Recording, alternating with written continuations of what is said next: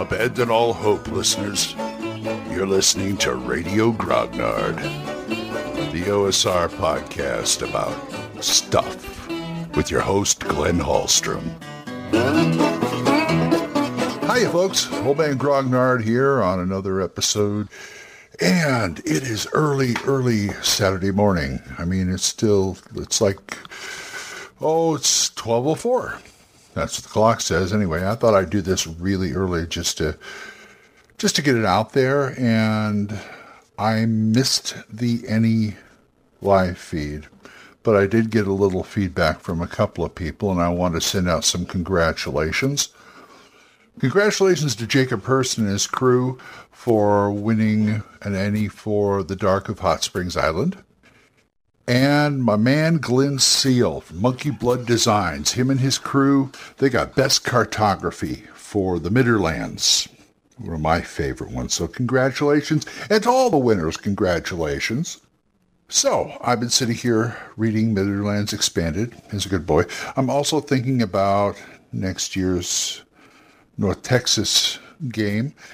And it got me to thinking again about post apocalyptic scenarios because I do want to run some mutant future. I talked about this in an earlier episode, but there was a couple of things I forgot. And first of all, this first thing I wanted to talk about, it does not only apply to post apocalyptic, to all genres. It's just this one seems to matter more than others. Tech levels. I think tech levels have to be set at the beginning of the campaign or the game or something like that. And some games, I think they set it too low, to tell you the truth. It all depends on how far into the future they're going to go, I guess. I mean, if you're going to go a couple hundred years into the future, um, well, you know, a lot of things don't have a half life of hardly anything. So finding weapons and armor and things like that from before the bomb or however it happened is kind of a kind of an iffy thing. Although I do have a theory about that. See, I like more modern weapons in a post-apocalyptic world. What I'm saying is I'm thinking the apocalypse happened way after our current situation, our current timeline. I'm saying more of a, like, say, 22nd century or something like that. And we managed to mess it up and blow up the planet and everybody's surviving type thing. Mainly because I want a little more modern weaponry, armor, and other things hanging around. And my theory is if people pass on something like, say, mm, let's not even go modern, let's not even go sci fi let's go say there's a family that has a 20 6 rifle they passed along from generation to generation.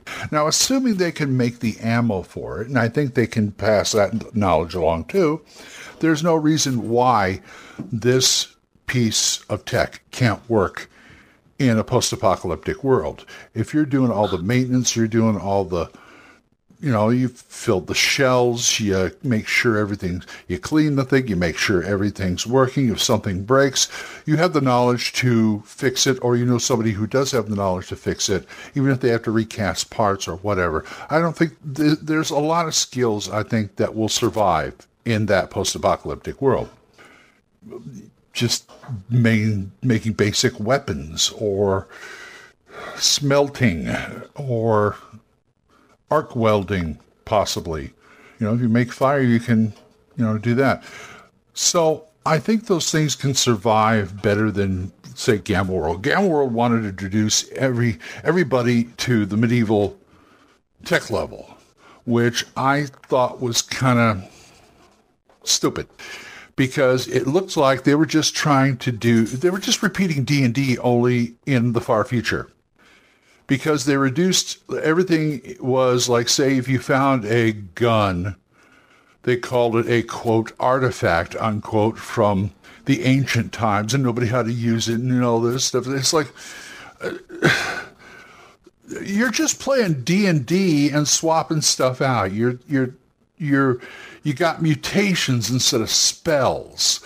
You're just reducing people to handheld weapons with swords and things again, albeit probably handmade, but still you're just re- it's just D&D with the numbers filed off and, and it's just D&D with a genre shift.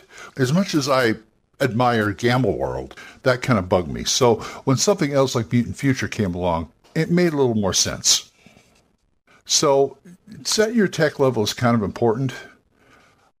I would like I would set it to like 21st century uh, uh or 22nd century. Even then, you can you can come up with blasters and med kits that way, and you can still have some of the ancient stuff like a 30-06 or a six gun or something like that.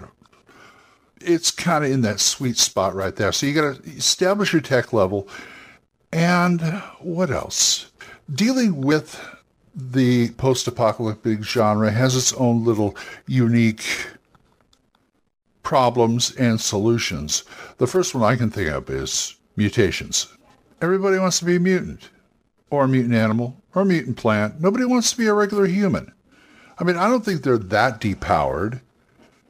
And if so, they just give more stuff make them a little better than the usual Joe, just like in, in D&D, where the people who go out adventuring in D&D are a cut above the regular peasantry.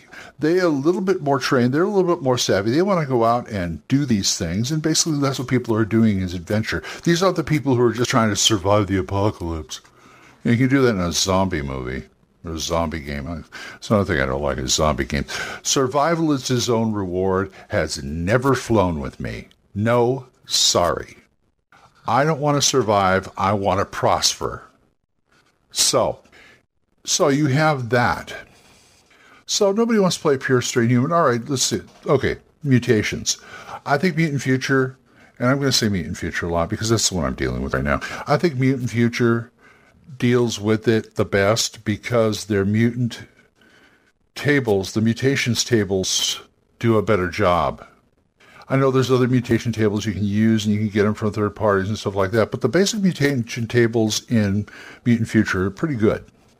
Nobody wants to go higher than 58 on the physical, 86 on the mental, and 84 on the plant tables because after that, it's all drawbacks and nobody likes those. So the whole point of the players is they're trying to get as much bang for their buck without getting the drawbacks. It turns into a superpowers lottery after a while. My gut reaction to that would be to limit the mutations because they if they roll right, they can end up, end up end up with a boatload of mutations that could just run roughshod over your your campaign world and your scenarios and things like that. Lord knows they want to do them things. Well, you know, player agency and all that. But what I'm saying is, it can make it really hard for you and I don't think these games need to be any harder than necessary. Not saying that they can't do what they want, but giving them enough mutations to take out an army by themselves, it's not good. It's not good.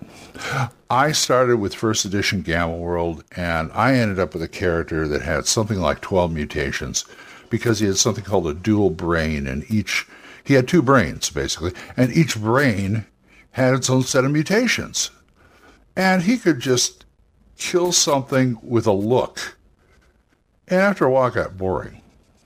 So you really got to you really got to look at the mutations. You got to look at the classes and how many mutations the or should I say the races and how many mutations the character gets, and then go you know go in that direction because this just isn't like another way to do a superhero game.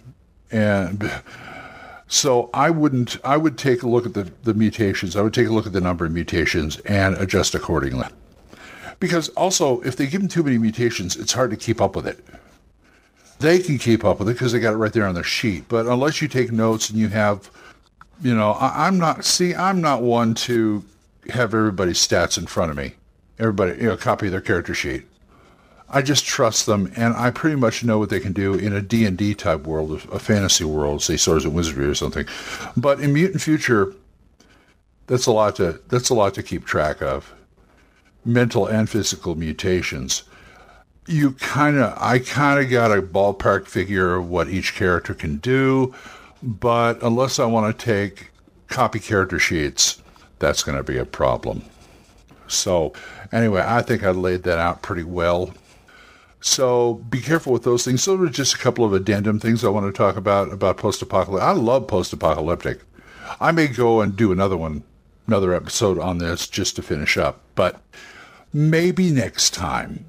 All right. Well, go out, have a great day, and until I see you next time, keep the dice warm, and I'll talk to you later. Bye bye questions, comments, send them to oldmangrognard at gmail.com. We'll see you next time when Radio Grognard is on the air.